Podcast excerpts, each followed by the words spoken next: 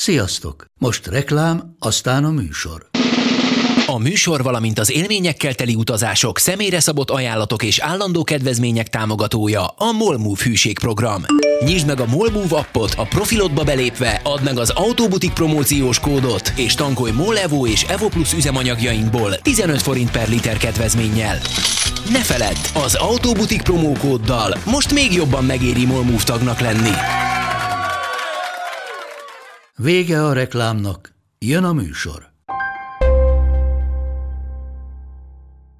Lecserélni vagy eladná autóját? Nézzen szét a kocsi.hu HD felbontású képei között. Ha nagy a család, válasszon autót úgy, hogy a gyerekek is elférjenek. Vagy valami sportosat szeretne, amit mindenki megnéz. Mobilról is, egyszerűen Kocsi.hu. kocsi.hu.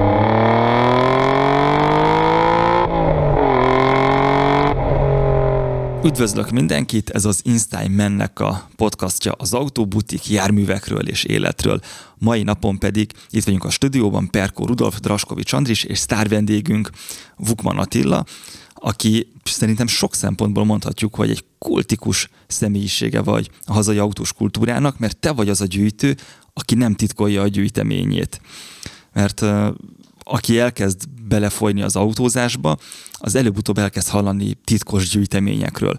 Pest határában van egy hangár, ahol Forma 1-es veterán is áll, meg ritka jaguárok, ugyanígy, hogy Somogyban van egy pajta, ahol fú, ne tud meg milyen gyűjtemény van ferrari és mindig-mindig jönnek ezek a történetek, Mm, és mindig valaki megesküszik, akinek egyébként én hiszek, hogy ezek léteznek, de igazából ezeket nem látni, a tulajdonos személy az mindig titkolt. Neked pedig van egy ismert gyűjteményed, amit te nem rejtegetsz, hanem sőt, bulit szervezel arra, hogy bemutasd ezeket az embereknek. Te miért nem bujkálsz és, és burkolózol a misztikum ködébe, Attila? Hát nem tudom. Lehet, hogy mert buta vagyok. hát de komolyan. Meg talán, mert nincs mit titkolnom. Nagy kérdés. Tehát szerintem, amikről így hallunk, ilyen nagy gyűjteményekről, ö, nagyon értékes autókról, ott lehet, hogy az van a háttérben, hogy, hogy olyan pénzből van, amit nem, nem szabad mutogatni, de az is lehet, hogy ilyen, ilyen a mentalitás, ilyen szerények az emberek. Ugye ennek van olyan veszélye is, nem csak most a navra kell gondolni, hanem hogy rossz indulatú emberek esetleg ez miatt megkeresnek. És erre azt mondom, hogy lehet, hogy buta vagyok, nem kéne ezt csinálni, és a többieknek több esze van. Nem tudom, én bízok az emberekben, bízok abba, hogy ez miatt nem kezdenek ki. Mert ugye ez is egy jellemző Facebookon, ezeken a média csatornákon, hogy az ember kiteszi, hogy milyen van, és mindjárt elkezdenek vele nem csak incselkedni, hanem, hanem nem meg kellően beszélni velem. Biztosan nem becsületes igen, Igen, igen, de, de nekem nagyon pozitív a tapasztalatom. Tehát tényleg kiteszem a szuprámat, ha van, és, és nagyon minimális az a, az a hozzászólás, ami nem kellő, és ilyenkor mellém állnak. Tehát én nem szoktam vitába keveredni ennel, sőt, kírom, hogy igen, van egy cégem, jól prosperál, ebből, ebből van a bevételem, nincs mit titkolnom, miért, miért dugdossam? És, és szerintem egyszer élünk, csináljuk már azt, amit szeretünk, és ha van erre lehetőség, akkor hadd éljem úgy, hogy nyíltan. Miért, miért bujkáljak? Így gondolom. Mennyi autód van? Én is ezt akartam kérdezni. Olyan 75 körül van, a, ennyi helyem van. Néha túllépem, és akkor, akkor nem tudom hova tenni, és akkor el kell adnom. Tehát most is olyan fázisban vagyok, ugye kicsit átcsaptam a szocialista autókból a japán irányba, hogy nincs helyem, és most eladok olyan szocikat, amik annyira nem nőtek a szívemhez, vagy úgy érzem, hogy nem annyira kúrensek. Tehát az, van egy csarnokom, ami 6-800 négyzetméter, az tele volt szocialista autókkal. Mert, mert elkezdtem a zsigulikkal, de lehet, hogy belevágok most egy másik Nyugodtan, témába. tehát csapogjunk, ahogy jól esik. Csapogjunk, jó. Tehát ugye elkezdtem a zsigulikkal, aztán utána elkezdtem más szocialista autókat is gyűjteni, és amikor az ember ilyen úgymond kezdő egy bizonyos témába, akkor vesz egy 105-ös Skodát, meg, meg, meg, meg vesz egy 13-10-es Dacia-t, aztán rájön, hogy, hogy létezik Garda is, kupé, létezik Sport Dacia, vagy Pickup Dacia, és akkor megvettem azokat mellé, de már nem volt helyem, és akkor a kic, kic, számomra kicsit érdektelen és maga nagyképűnek tűnni, azokat eladom, tehát a 105-öst vagy 100-as Dá- ö, Skodát eladtam, de ugyanúgy ott van a 110 vagy egy Garda, ami, ami meg egy nívósabb, vagy egy más. És mikor lett gyűjtés abból alapvetően, hogy szerettél volna egy-két autót, amit Aha. úgy megtetszett? Igen, hát olyan 13 évvel ezelőtt gondoltam úgy, hogy, hogy talán megtehetem azt, hogy legyen egy hobbiautóm. Ugye nem, nem volt kétséges, hogy ez mi lesz, ez Zsiguli lett hiszen amikor nekünk, én 17 éves voltam, amikor az első autónk lett, és ez egy Zsiguli volt, egy 18 éves Zsiguli, és mondom, kipróbálom, persze mindjárt visszajöttek, akkor talán 10 éve nem vezettem Zsigulit, visszajöttek az élmények, és akkor vettem egy ilyet. Aztán Ez aztán, milyen zsiguli volt amúgy? Hát az egy 1002-es, de ott is egyszerre már vettem 1005-öst is, tehát hirtelen vettem többet. És mondom, hát itt van ez a dolog, ö, jó lenne ebből is valami közösséget kovácsolni. Tehát itt Pécsen a világ végén egyedül egy zsiguli van, biztos az országban vannak ilyen emberek. Ö, akkor alkatrészt kellett hozzá, Rónai Márton, biztos mindenki ismeri zsigulis körökbe. Vele kerültem kapcsolatba, ő akkor már szerintem tizenéve zsigulizott egész életébe, és mondtam neki, csináljunk már egy egyesületet, ő ugye nem az informatika és a, a kommunikáció embere, elkértem tőle a kis cetlieiről az emberek nevét, telefonszámát, felhívogattam őket, és akkor így létrehoztuk a Veterán Zsiguli Egyesületet. És akkor ott kialakult egy olyan közösség, akik egyébként mai napig a legjobb barátaim, tényleg az élet legjobb barátait hozta oda nekem, és létrehoztuk az Egyesületet, és akkor ott elindult egy ilyen egészséges versengés, kinek van a legkisebb alvásszámú, kinek van a legszélebb palettája, és akkor ebbe így elindultunk, meg lett az összes zsiguli, és akkor jött az. És egyébként így jöttek a japánok is, hogy, hogy jó, a zsigulinak már minden csavarját ismerem, most nem úgy, hogy én tudok szerelni, hanem hogy tudom, hogy hol rohad, és ha akarok egy újat venni, pontosan tudom, hogy mi a baja hogy akkor nézzünk már más, kipróbálnék egy Dacia-t, ezért rengeteget kaptam mindig a Veterán Zsiguli Egyesületben, mert a Dacia az, az nem egy elviselt autó. Uh, és akkor utána mindenfajta szocit kipróbáltam, és veszegettem, ahogy mondtam, ki, kialakult egy ilyen gyűjtemény. És ilyenkor a gyűjtőként te hogyan válogatsz? Hogy ami érdekes, ami úgy meg van csinálva, ami másnak nincs, vagy egy régi típus, tehát mik azok a triggerek, amikre elkezdesz lecsapni, hmm. hogy neked az kell?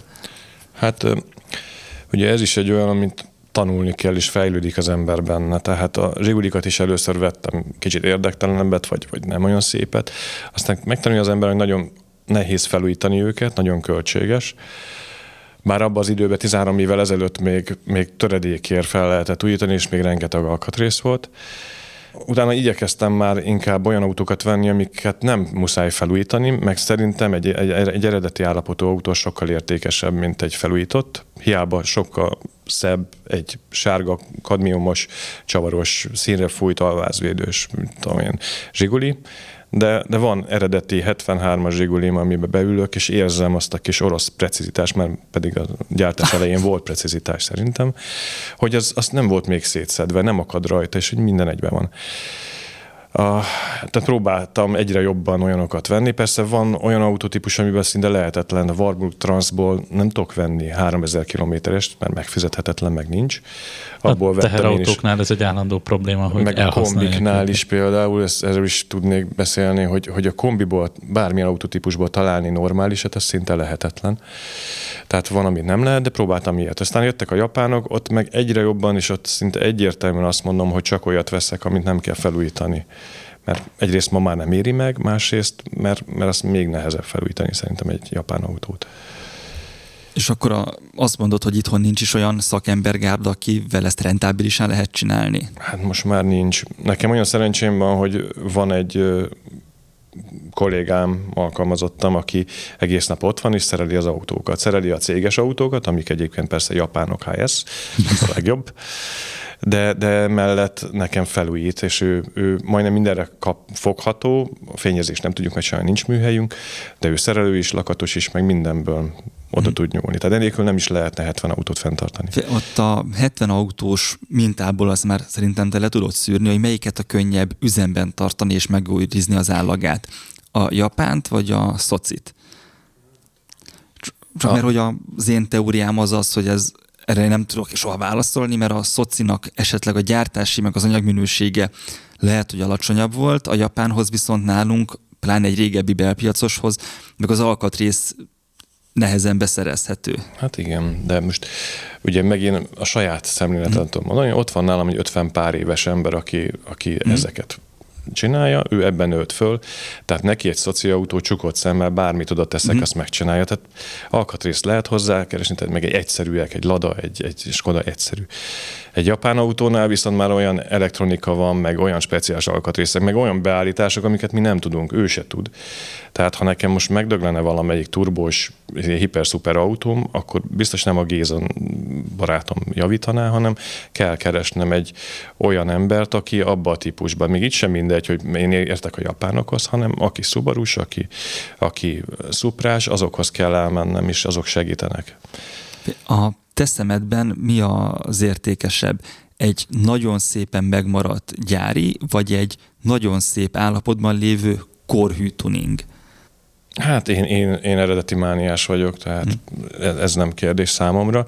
Azt hittem azt kérdezi, hogy egy felújított vagy egy de eredeti, már elmondtad, azt hogy a felújított az alacsonyabb Nem, de ugyanakkor csodálattal nézem ezeket az autókat, hmm. és, és, és kíváncsi is lennék rá, hogy egy gyári mellett, ezt is elmondtam sokszor, és volt sértődés is, hogy van 200 SX-em, Szilviám, tök gyári, 180 az egyik másik 200 lóerő hosszú váltóval, és, és nem ad semmi élményt. De ha beülnék egy, egy, egy ilyen drift autóba, nem tudom elképzelni, hogy ez milyen élményt adna. Tehát jó, jó a tuning, de nem az én De gyűjtői szempontból ezek nem léteznek már a gyári Szilvia, meg a gyári 200-esig. Hát szinte. de mégis képzeld el, Igen. tehát van egy S13-am, ami, ami 56 ezer kilométeres, nagyon jó története van. Most vettem egy S12-t, ami hiperritka szerintem 28 ezer kilométerre. Olyan gyönyörű, hogy mint a gyárból jött ki. Ezt is elmondhatod, hogy ha talál egy Opel Astrát szerintem valaki 20 ezer kilométerrel, az is mekkora élmény, nem ám, hogy egy ilyen szilviát. És bocsánat, ezek a beszerzési forrása, ezeknek mennyi, milyen arányban külföld is, belföld? Hát nem, ezek azért ezek általában mind külföldről jönnek nem az, hogy én veszem, mert sokat vettem külföldről, de, de természetesen valamikor pár hónappal ezelőtt külföldről hozták be. Nyilván. De pont az S13 az egy nagyon érdekes történet. Elmeséljem? Persze. Persze. Persze.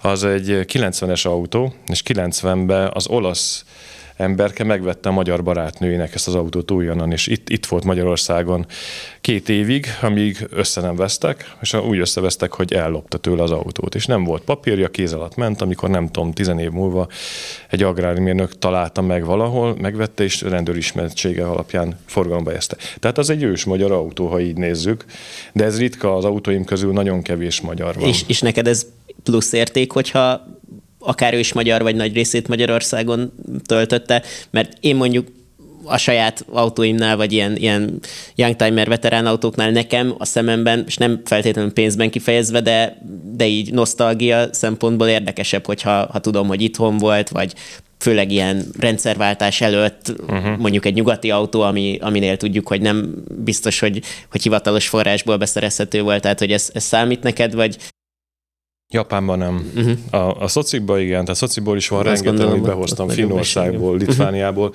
de itt van a, a legelső autóm, talán egy 1002-es, 73-as, amit mondtam, hogy tök eredeti. Uh-huh. Az ráadásul egy pécsi tanárbácsi nagyon kötődik Na, nekem hozzám. egy ilyen az, az óriási plusz. Így van. Hát főleg, ha nagyszülői meg lenni, meg lenne meg igen, igen, igen, igen, Japánban nem annyira számít. Igen, mert... meg, meg ott annyira alacsony gondolom az esély is erre, hogy... Nagyon. Hogy, hogy így Egyébként, hogy szokott nálad lenni az ilyen beszerzési dolog, hogy szembe jön valami, és figyelsz minden csatornát, és akkor lecsapsz rá, vagy van egy Excel táblád, amiben ott van, hogy még szeretnél egy ilyen Datsunt, egy ilyen nem uh-huh. tudom mhm. micsodát, és keresed konkrétan azt a típust. Ritkán van ilyen, hogy kerestem, már nem igyekszem keresni, az NSX lenne az, amit sokszor elmondta meg RX 7 FD, ami, ami jó lenne, de nem keresem, olyan drága, hogy nem tudom most megfizetni.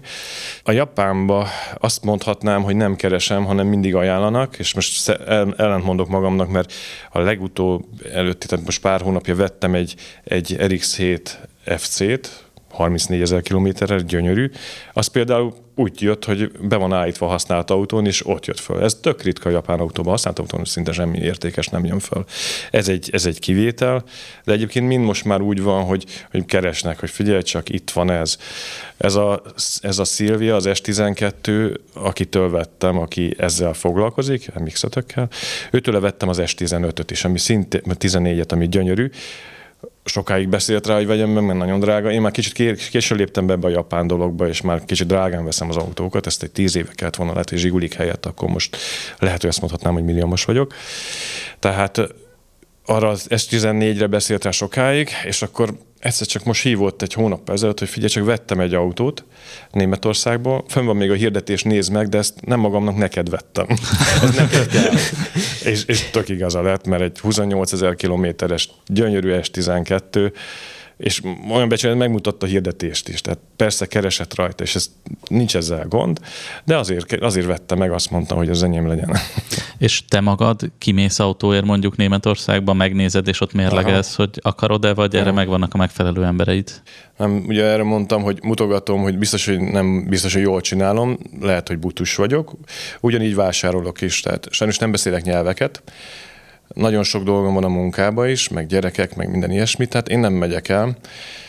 Valahogy megérzem, hogy mi az a jó, és még, még nem fürödtem be. Tehát én vettem, a legtávolabb Japánból vettünk, ott azért volt segítőm, vettünk egy evóhatót, ami gyönyörű, de ott, hogy értékelik mondjuk értékelő lapon, az nem volt nehéz jót venni. Az a fehér evó? Az a fehér hatos evó. Ja, van veled egy videó az alapjáratnak a YouTube csatornáján, Igen. és ott az ott van mögötted, ahogy ülsz és mesélsz.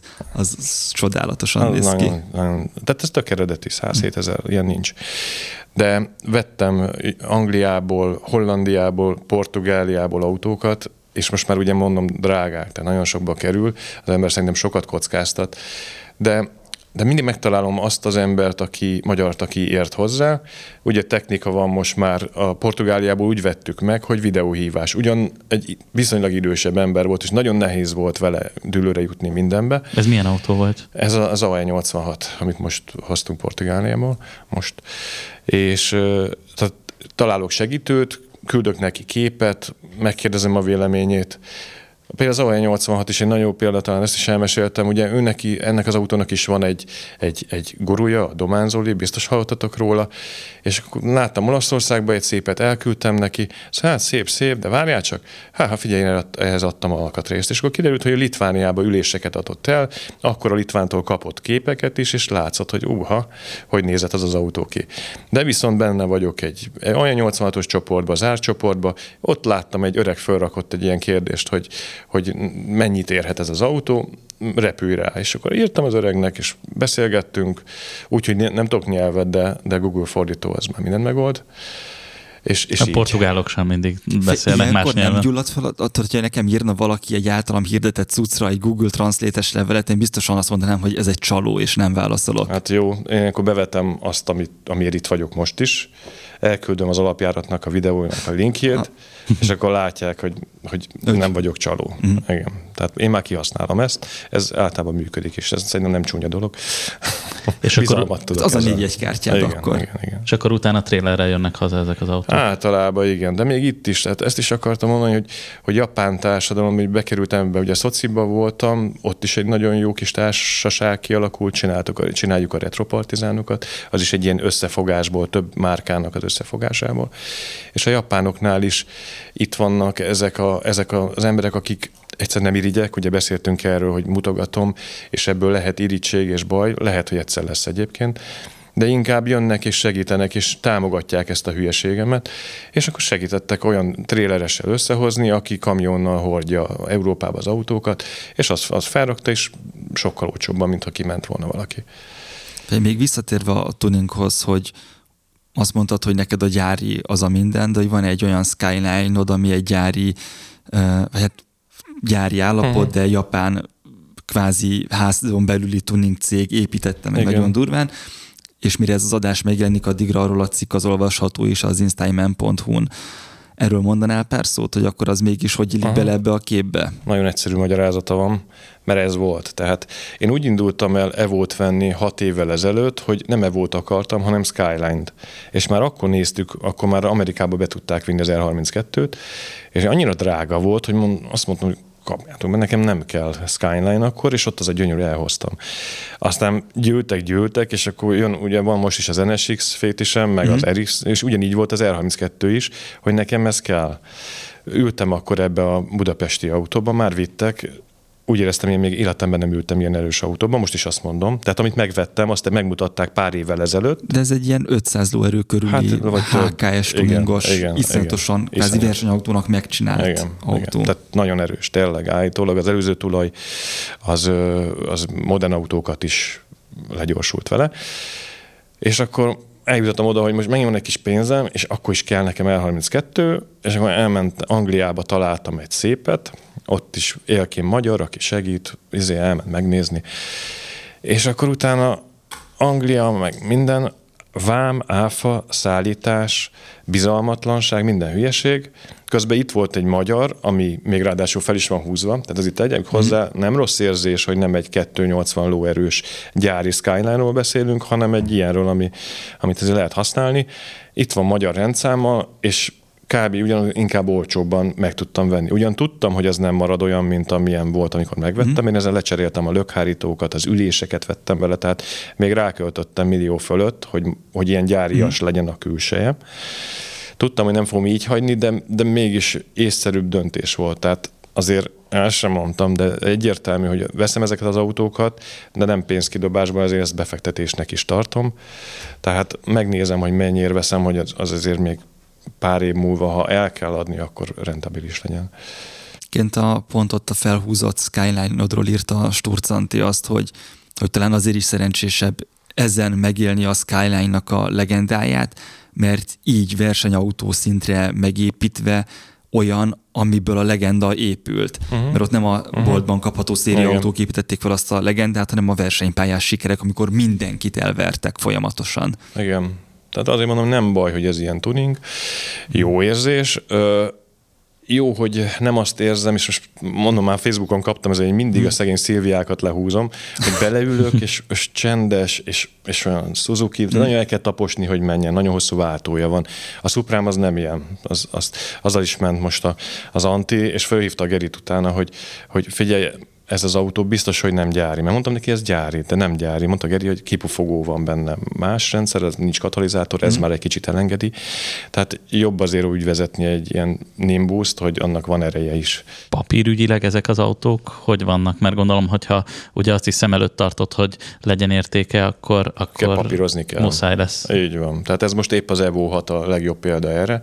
Itt van már nekem négy-öt éve itt volt Magyarországon, vagy három, és japán papíros volt. És ott volt a ott levek felettem, hogy egyrészt ez így majd, hogy nem értéktelen. Jó, nyugaton nem, de Magyarországon nem venné meg senki a japán papíros autót.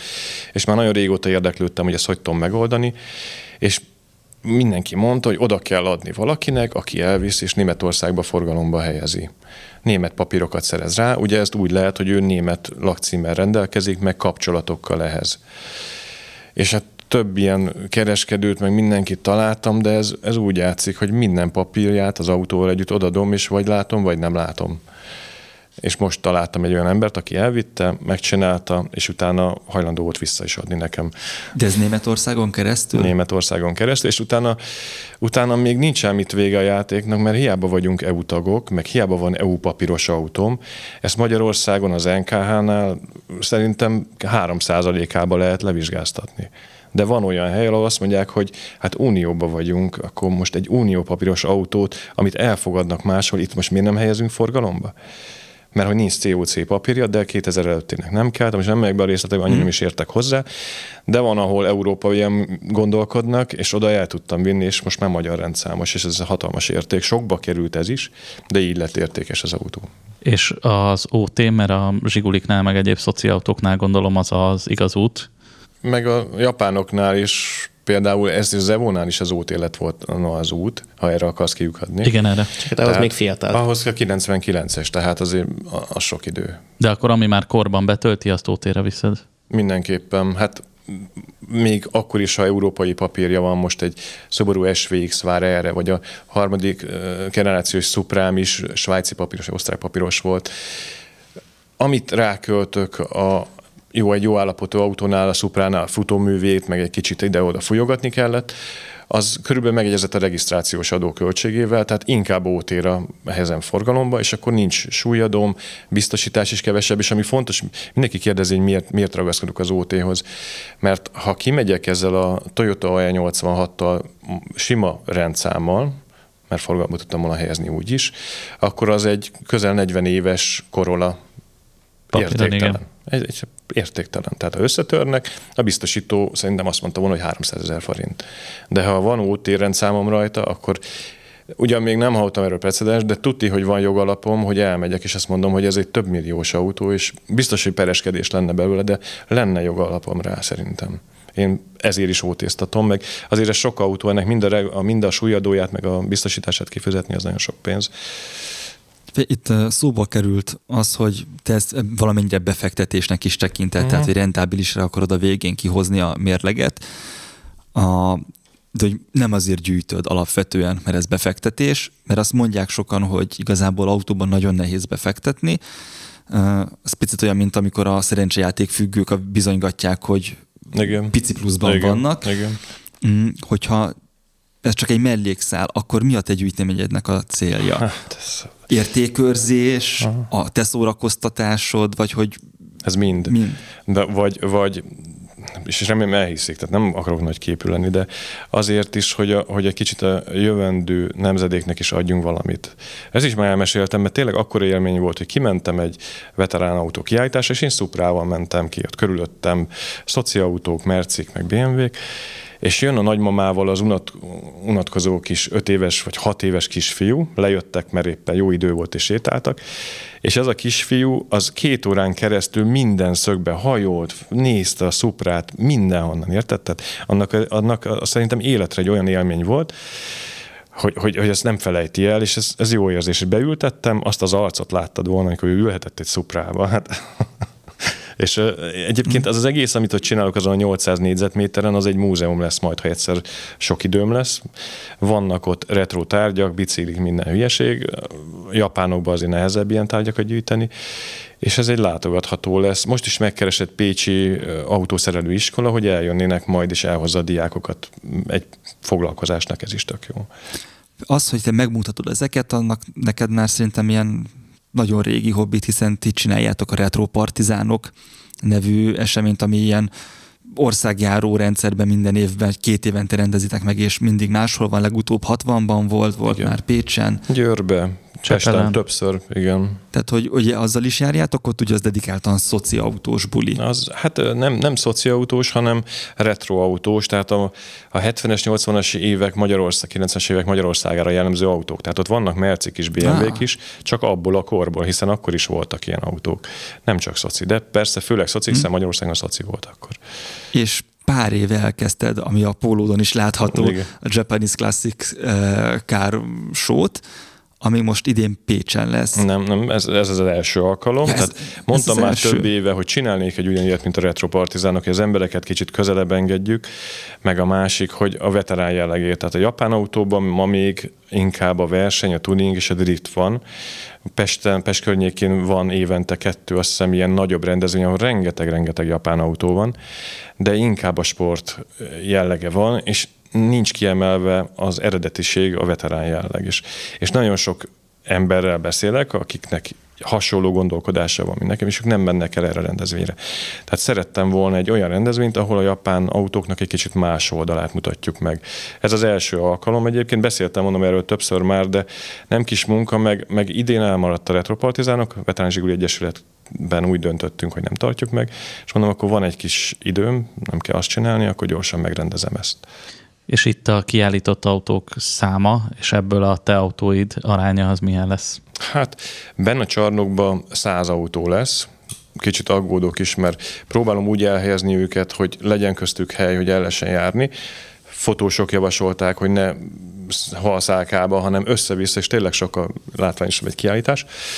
Tehát száz autó lesz benne, hát abból 21 pár autó lesz az enyém szerintem, de van olyan autó, és nem is egy, ami kiszorul onnan. Tehát a Suprám például annyi érdekes mód, hogy MK4-es Suprából jelentkeztek szinte legtöbben. Az ember azt hinné, hogy abból nincs, nincs is tényleg sok, de, de jönnének meg hármasból. Tehát a Suprám nem a főhelyen lesz, hanem vagy a bejáratnál, vagy lehet, hogy kint az udvaron. Tehát nekem több autóm nem lesz benne tényleg nem rólam szól, ezt is próbálom hangsúlyozni, hogy, hogy a magyar-japán autós társadalmat próbálom összehozni, és ez működik, mert külföldről is, akik kint dolgoznak, magyarok, azok is többen, van, aki haza is hozza az evóját például, vagy aki kint dolgozik itt az autója, elhozza erre a kiállításra, hazajönnek.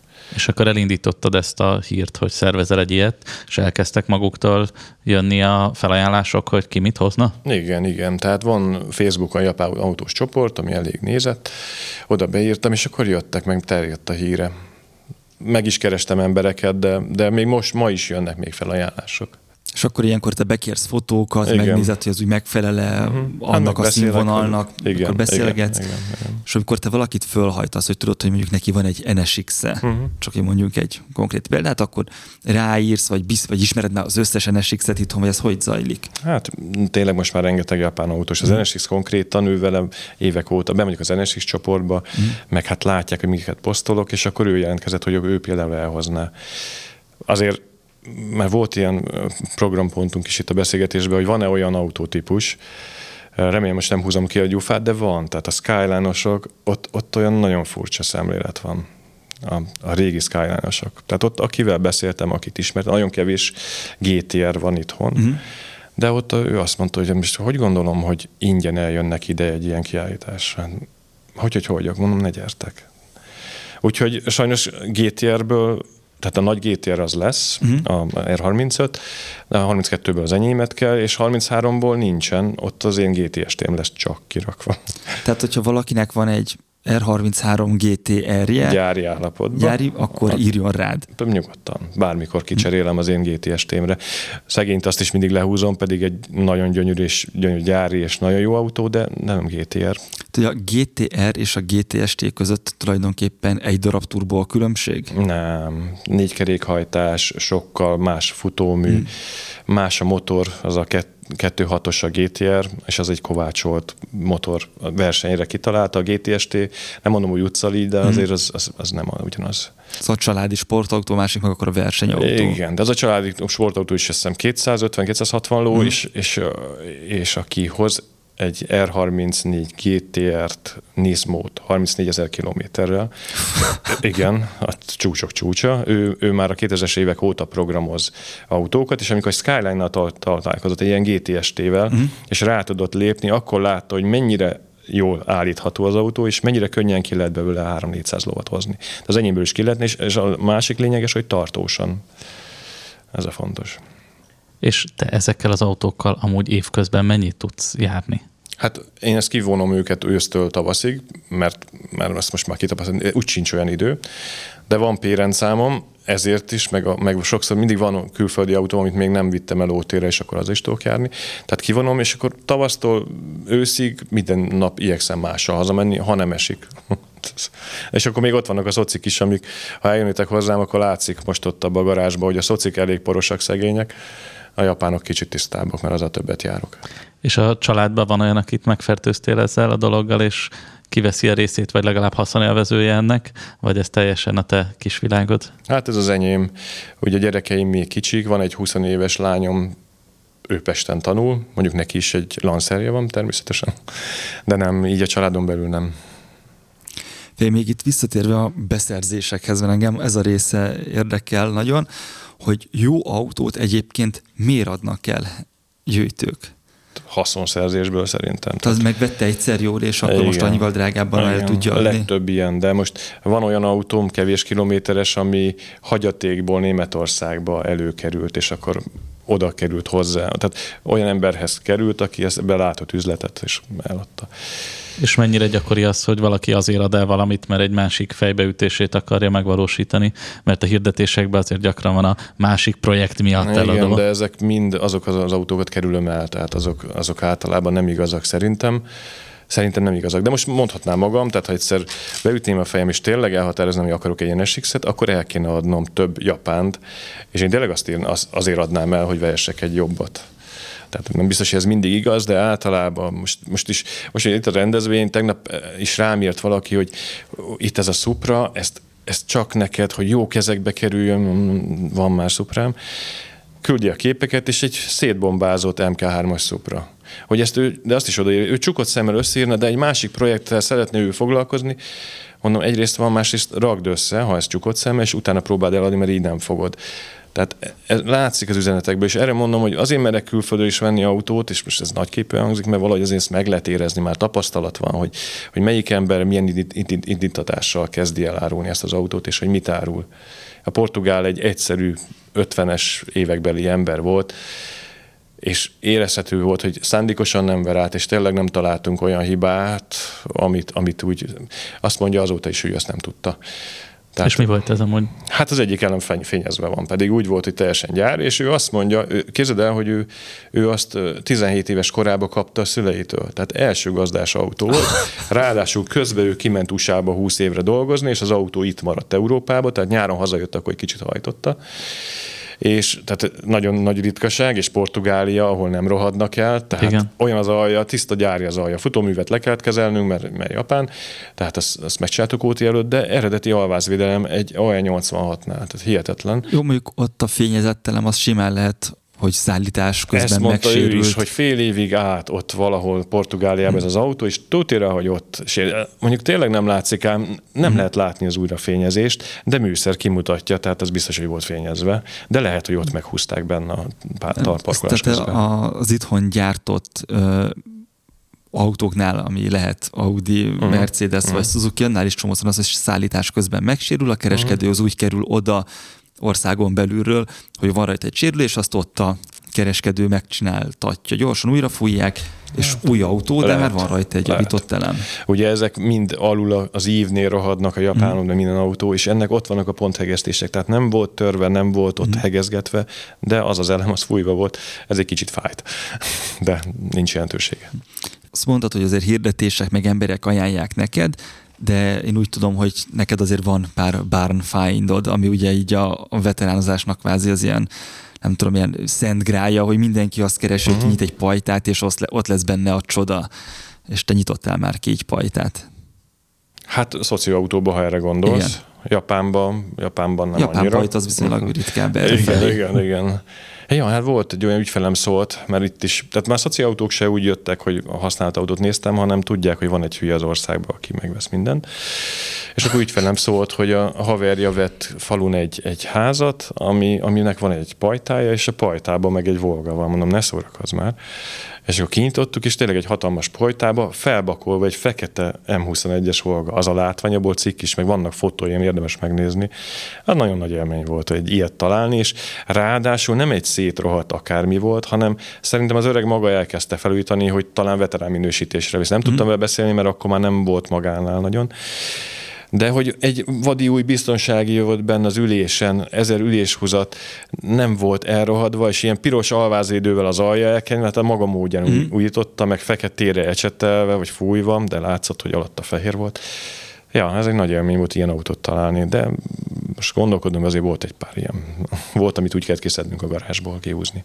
És ilyenkor az eladók, vagy azok, akik oda hívnak, ők tudják, hogy mi ez, vagy inkább azt várják csak, hogy vidd el? Hát itt most azt várta szinte, meg, meg jó ismerős ajánlott, és tudták, hogy megszállott vagyok, ezért jó indulattal adta, és fizettem érte 400 ezeret, tehát az ott jó, ugyan teljes felújítás, meg hasonló. De most már az idősek is, főleg az unokák révén teljesen képbe vannak ezzel a dologgal, és most már az öregek is, hogy ha, ha még van, de már ez kihalt már Magyarországon is, tehát már nagyon-nagyon kevés szociautó van, hogy az öreg most már azt mondja, nem akarok vezetni, és itt egy 20 ezer kilométeres lada, ez már nagyon elenyésző, de ha ilyen van, akkor már ki vannak képezve, és már ők is két-három millióznak, tehát olyan nincs már, hogy 200 ezerért veszel egy, egy nagyon nagy ritkaságot. Én úgy gondolom, hogy nincs már ilyen. De egy, egy szép lada egyébként megér szerinted két-három milliót? Nem kettőt, ötöt. Tehát ezek De most már annyira el lehet adni, el, vagy annyira hirdetik? El, el, el. És nem, a hirdetés, meg nagyon, hmm. én is már nem szeretek Facebookon hirdetni, de megint az, hogy hírem van, úgy adtam el most négy-öt szociautót, hogy, hogy egy korombeli emberke, aki most kezd el veteránozni, és persze szociban nőtt föl, azt mondta, hogy, hogy nekem, nekem szükségem van egy ilyen, pont ilyen színű százaskodára, de ha itt vagyok már, az a fehér polszk is jól néz ki, és így elvitt négy autót, és ő, ő tudta, hogy mennyibe kerül felújítani ma egy autót, meg tudta, hogy egy eredeti autó mennyibe kerül, ezért a, a 13-10-es Dacia-t és 34 ezer kilométerért úgy vitte, hogy ő is jól járt, mert ha felújította volna, kétszer ennyibe került volna, meg én is jól jártam, mert én vettem 10, 10 évvel ezelőtt 100 ezerekért. És, és bizony ott, ott van egy 71-es Zsiguli, meg mellett egy 124-es Fiat, a púderkékek, amiről Csíkos egy gyönyörű cikket írt tíz évvel ezelőtt, amikor mi ladáztunk, még igazán elindítottuk ezt az egész ladamániát, a totálkár felkarolásával. Igen, az nagyon jó, mert szerintem világszinten nem volt ilyen nem. irodalom arról, hogy mi a különbség az első zsigulik és a 124-esek között, és hát, a te két autód az megjelenésében nagyon hasonlít. Ez a hát Loda hát 7 volt a totálkáron. Igen. Ami, az a Lada 7 néven Lada futó 7, projekt van, volt, ami igazából nem egy hét volt talán, hanem inkább kettő-három. Hát so, de... soká, nem, hát sokáig ment, sok vagy tíz hmm. cikk volt, akkor a Csikosék azt mondták, hogy a Totálkának a legolvasottabb cikkei voltak tényleg úgy hosszú időre, mert akkor a tizenéve a szociautók, főleg a Lada, akkor, akkor volt sláger. Akkor mentünk Bocskorhoz, mentünk minden rádióba, elő a mindenfajta rendezvényre mentünk. Ez egy kicsit lecsengett, és szerintem ez van most a japán autóval, tehát most egy kicsit úgy érzem, hogy most ennek jött el az ideje, és most ez a sláger. És miről is akartunk beszélni, hogy Hát itt a, az eladás kapcsán mesélted, hogy most négy autót eladtál. Ilyen. Ja, igen, igen. igen. Hogy, ja, és akkor erre a két autóra mondta, hogy, hogy ére 5 hmm. milliót, igen, elvitte hmm. volna 10 ér a kettőt. De, de persze nem adom el ilyet, meg veterán hmm. zsiguli elnökeként, meg ilyen nem, nem lesz. Tehát hmm. 71-es zsiguli puder színbe a kis alvásszámmal nem lesz. Nem lehet pótolni, vagy ha, ha lenne is, akkor közel ennyi lenne a felújítása. Tehát most már mm. fényezés lakatos, az megfizetetlen. Mondtad, hogy bejött valaki hozzád venni egy valamit, és vett Igen. négyet. Igen. És ilyenkor az van, hogy te azokat nem is igazán akartad De el eladni. akartam, tehát úgy jött Jaha. már, azt sem hirdettem, hanem ismerős, ismerős útján egy nagyon távoli hmm. városból eljött, hogy úgy hallottam, hogy ez, és akkor, akkor azért ott elgondolkoztam, volt, amit akkor ott ajánlottam föl a Polszkit, de kettő konkrét volt, hogy az őt érdekelni. És hogyha lenne egy régi zsigulit felújítás előtt belefognál, vagy inkább keresnél olyat, amit nem kell felújítani, és nézek itt Andrisra. Igen, nekem, nekem van egy, egy 1002-esem elég erősen felújítandó állapotban, de de nem éri meg. Nem, tehát, nem. tehát hogyha ezt nem. veteránra akarod, Persze. akkor kell keresni akár 3-4-5 millióért egy, egy szépet, befektetésnek is szerintem úgy jobb. Meg a másik, hogy én, én szemlélet, ugye most én egy kicsit már átléptem erre a japán oldalra, tehát én nem, bár ott vannak ám szocik, tehát ott van egy pickup Polski, mindenképpen meg fogom csinálni, mert nincs Magyarországon, de még Európában is kevés, vagy, vagy a, a, a, a Sport Dacia, vagy a 110 er tehát ott van, várakozik még négy-öt szoci, amit meg fogunk csinálni, mert, mert, mert megérdemlik, mert annyira különlegesek. De most egy 1002-es felújításában én már biztos, hogy nem kezdenék bele. A zsigulizásnak Európában mely, mi a fellegvára? Mondhatjuk, hogy Magyarország az, vagy hát én azt, van azt még olyan, mondom, ahol komolyabban mondom, űzik? Hát komolyabban. Tíz éve, 13 éve, amikor ezt elkezdtük, és veterán zsiguli, és weblap, és mi folytunk a médiából, és elkezdtük felújítani ezeket az autókat úgy, ahogy kinéznek, tehát, hogy lekapaljuk az alját, sárga kadmiumos csavarok, meg minden, akkor bizony az oroszok ránk írtak, és, és szinte mintának vitték el minket. A Csikos cikkét azt Oroszországban lefordították, és, és már Csikos mondta, hogy több mint millióan olvasták ott is, meg Angliába is. Tehát én biztos vagyok benne, hogy ők akkor még nem újítottak így föl. És most már van nekik is klubjuk, és most már ők magasabb szinten csinálják, mert azért ott közelebb kerülnek mm-hmm. érdekesebb autókhoz.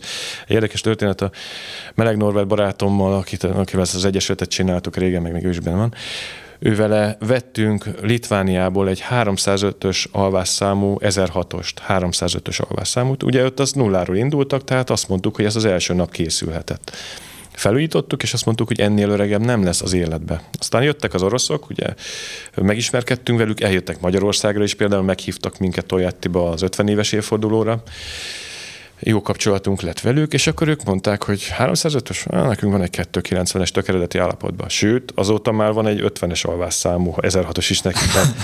Nincs, nincs vége ennek, és akkor én ott adtam föl ezt az alvásszám hajhászást. És volt az a szintén elég korai példány, amit az Egyesület nevében licitre bocsátottatok, igen, az egy 12 ezeres alvásszámú, már van 4 ezeres is Magyarországon. Igen. Volt, azt megvettük azt, mert nagyon lelkesek voltunk, hogy, hogy felújítjuk, és lesz egy egyesületi autónk. Na most ez mi volt, nekem van helyem, ott állt nálam. Kinek van kapacitása felvételi? Én nekem. Tehát én azt mondtam, hogy és akkor utána, ha elkészül, akkor is ott van. Megyünk rendezvényre, kivigye el, akkor, akkor én mindig csak azt az autót vittem volna, nem vittem volna a sajátomat. Más is ugyanezen a szemléleten volt, aki még az Egyesületben esetleg ezt tudta volna vállalni, és akkor elhatároztuk, hogy mire nagyon sokba került volna a felújítása, már akkor is, és mivel utána nem tudtuk volna ezt normálisan kezelni, mint egyesületi autót, mert értelmetlen mindenkinek gyönyörű autói van, mindenki sajátját mutogatná úgyis. Ezért ezt feladtuk és liciten eladtuk, szintén a Total segítségével. Nagyon sokat adtak érte, igen. Igen, ilyen két millió körül. Nem, 1,2. Egy, 1,2. Ja, ja. Hát ez sok volt, mert ez, ez, ez olyan autó, hogy az alvázát is cserélni kell szerintem, tehát eléggé oda van. És neked minden autód csak a tied, vagy neked is van közös autód mással? Van még papíron, tehát a Meleg Norbival, meg a Tompa Gáborral, akit jól ismersz. Mi kezdtük ezt el csinálni, hogy megvettünk egy autót, közös névre illettük, és közösen újítottuk föl közös költséggel, mert azt mondtuk akkor még, hogy itt ez az 1006-os a Norbival, minek kell mind a kettőnknek 1006-os. Tehát van még mellette öt másik zsigoli, hát így évente így cseréljük, hogy nálad van nálam, és akkor van 1006-osunk. Aztán persze, hogy kellett magamnak venni egy 1006-ost. És akkor végül is elosztoztunk már így a Gáborral is, meg a Norbival is. A, a Norbival van még egy, egy nagyon szép autónk, ez a Brunze replika autó, biztos láttátok már azt is, amit ugyanúgy építettünk meg, mint ahogy a Brunze versenyzett 76-ba. Arra is figyeltünk, hogy egy 75-ös autóból építettük meg. Az még úgy közös, és azt ide-oda rakosgatjuk, de, de ezt már így szüntetjük meg. De Japánban nincsen akkor közösködésed? Japánban nincs, nincs nem működik ez annyira, vagy, vagy nincs értelme. A japán autózásnak, a japán veteránozásnak a környező országokban hol van még ilyen kemény magja, mint nálunk? Hát, ott szerintem az mindenhol van. Jobban, mint a szociautóban. Tehát, ahogy mondta Zsiguliban, szerintem mi voltunk itt a, uh-huh. a minden. Németek is hozzánk jöttek, finn barátunk van, aki tagunk, tehát ide csoportosultak szerintem. Japánban nem tudom, talán ezt jobban tudjátok, de mit, szerintem az most annyira globális lett uh-huh, az elmúlt uh-huh. években, hogy hogy mindenhol. Az van. mindenhol, igen. igen. Hát Európában is tényleg nagyon népszerű lett, de hát Amerikában, Amerikában is ugye egy teljes igen. hype. Angliában ugye egy kicsit könnyebb helyzetben van, vannak. A... Némileg igen. Ők kezdték el szerintem. Igen. És akkor onnan az jönnek autók.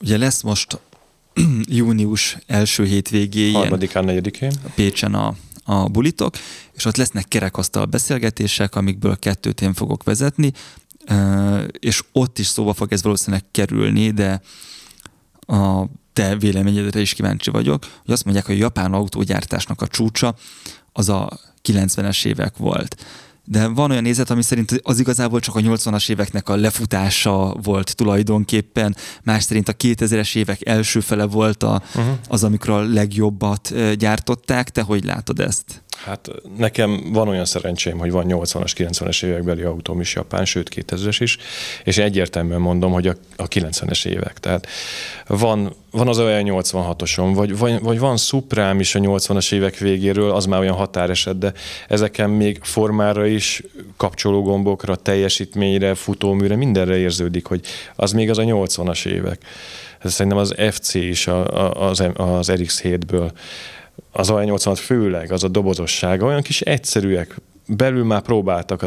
Az FC RX7 belül azzal a vastag plüss izéval, borítással, szőnyeggel is, az egy, az egy olyan luxus autó, vagy a, amit most jelent meg a 300 ZX86-os, a Z31, az mm. is mhm. olyan plűsös, minden olyan szépen meg van csinálva, de még nagyon 80-as évek. És akkor jött a 90-es évek elején a, a Z32-es, ami meg egy modern, mindenben modern, megjelenésbe, technikába, és a teljesítményeket is nézzük, a tartóságot is talán, tehát a 90-es évek szerintem. És akkor van a 2000-es évek elejéről egy IS-300-am, mert hogy legyen már egy Supra motorom, el volt bal, mhm. balkormányjal, meg még volt ilyen gondolatom, hogy kéziváltóval, meg turbóval, de nem lesz.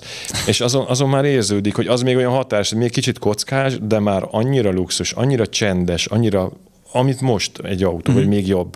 Tehát szerintem a 90-es évek az a csúcs.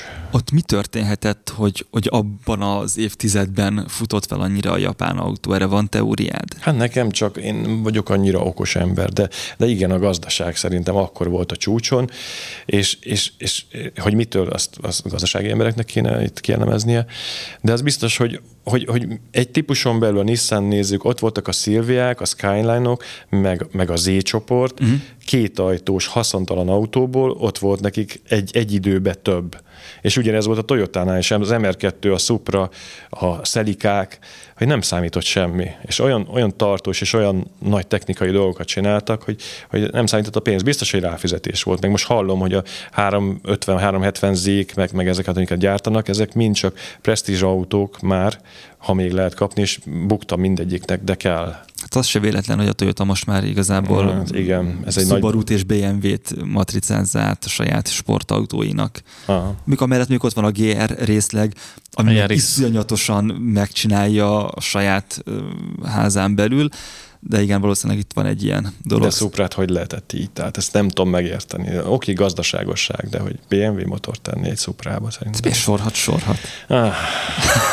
ne, nekem ezekkel kapcsolatban mindig az az érdekes, hogy ugye a, az igazán finom cuccokat a belpiacra megtartották, és hogy innen nekünk a japán társadalomról ma annyira nem az a kép, hogy, hogy ilyen autókat vesznek, és ilyen autókkal élnek, és ezek szerint akkor mégis a, a legnagyobb, legerősebb márkák azért részben vagy nagy részben szerintem akkor is inkább presztízsből készítették ezeket a csúcs termékeket, mert ezekből sosem nagy darabszám készült, meg valószínűleg nem ezen keresték ilyen téren a legtöbb pénzt, vagy fajlagosan lehet, de összességében valószínűleg nem. Tehát, hogy nekem ez, ez mindig az érdekes, hogy, hogy alapvetően ezeket oda készítették, és innen, úgyhogy én nem voltam Japánban, nem is vagyok annyira mélyen az ismerője a, a kultúrának, de nekem nem az jön le a mai, a mai képből, hogy, hogy ott feltétlenül az emberek ilyen autókat szerettek volna vásárolni, de mégis minden márka készített ilyen elmebeteg és teljesen a korszellemnek, vagy korszellem szerint csúcs technikájú autót, tehát nekem, nekem mindig ez az ilyen érdekes. Nem, ezekkel. nem a korszellem, hanem jóval meghaladták ezt. Jóval Igen. meghaladták. Tehát az a, egy, egy 3000 GT-nél, amikor a hátsó szány megdől, meg lejön a spoiler, amit most kezdenek el a német autó nál gyártani, tehát állítható futómű egy, egy utcai autóba, ez a teljesítmény, meghaladták szerintem. Akkor nagyot akartak durrantani, és szerintem sikerült is.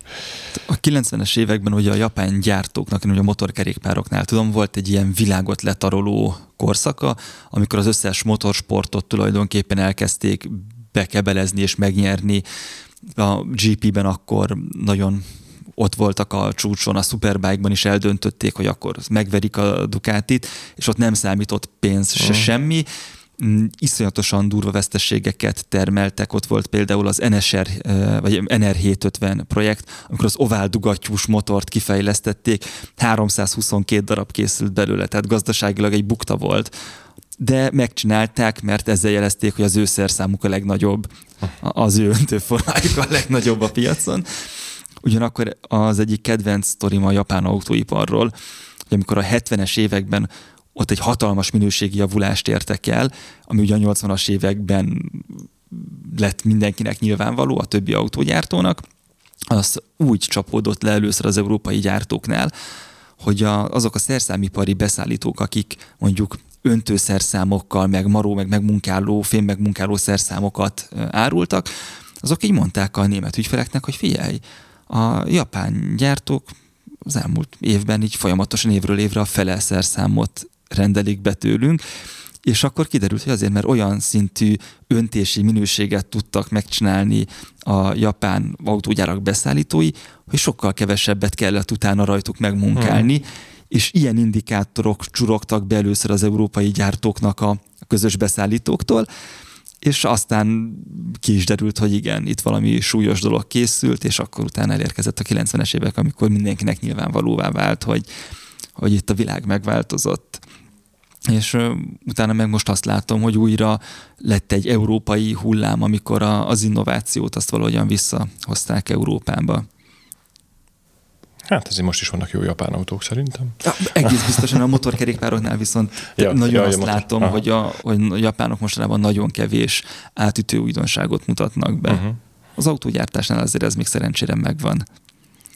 A másik beszélgetés témája az konkrétan a japán autótípusok árának az elszállása lesz, ha jól tudom és ennek kapcsán kérdeznélek Attila, hogy ha most valaki ebbe beleugrana, akkor mit javasolnál, milyen, milyen típus az, ami szerinted egy ilyen best buy lehet? Hát sláger, NSX, Supra. De az alsó végén a skálának, nem a felsőn. Nincs már alsó, tehát nagyon drága minden szerintem.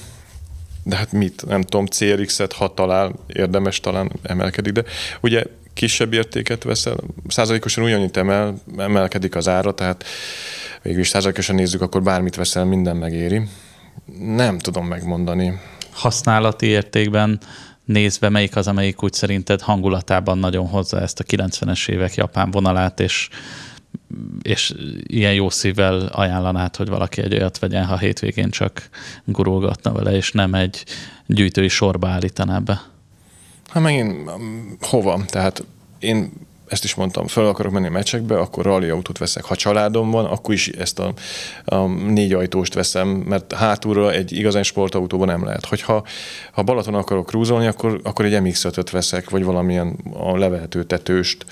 Ha, ha, ha kinn akarok jönni az autópályán, akkor kell szuprát venni a Skyline-t, vagy ilyesmit. Az embere válogatja nehéz megmondani, hogy mit érzi meg. Hát gondolom azt érdemes megvenni, aminek a nevében benne van az, hogy Nismo, az, hogy Typer, az, hogy Evo, vagy az, hogy STI.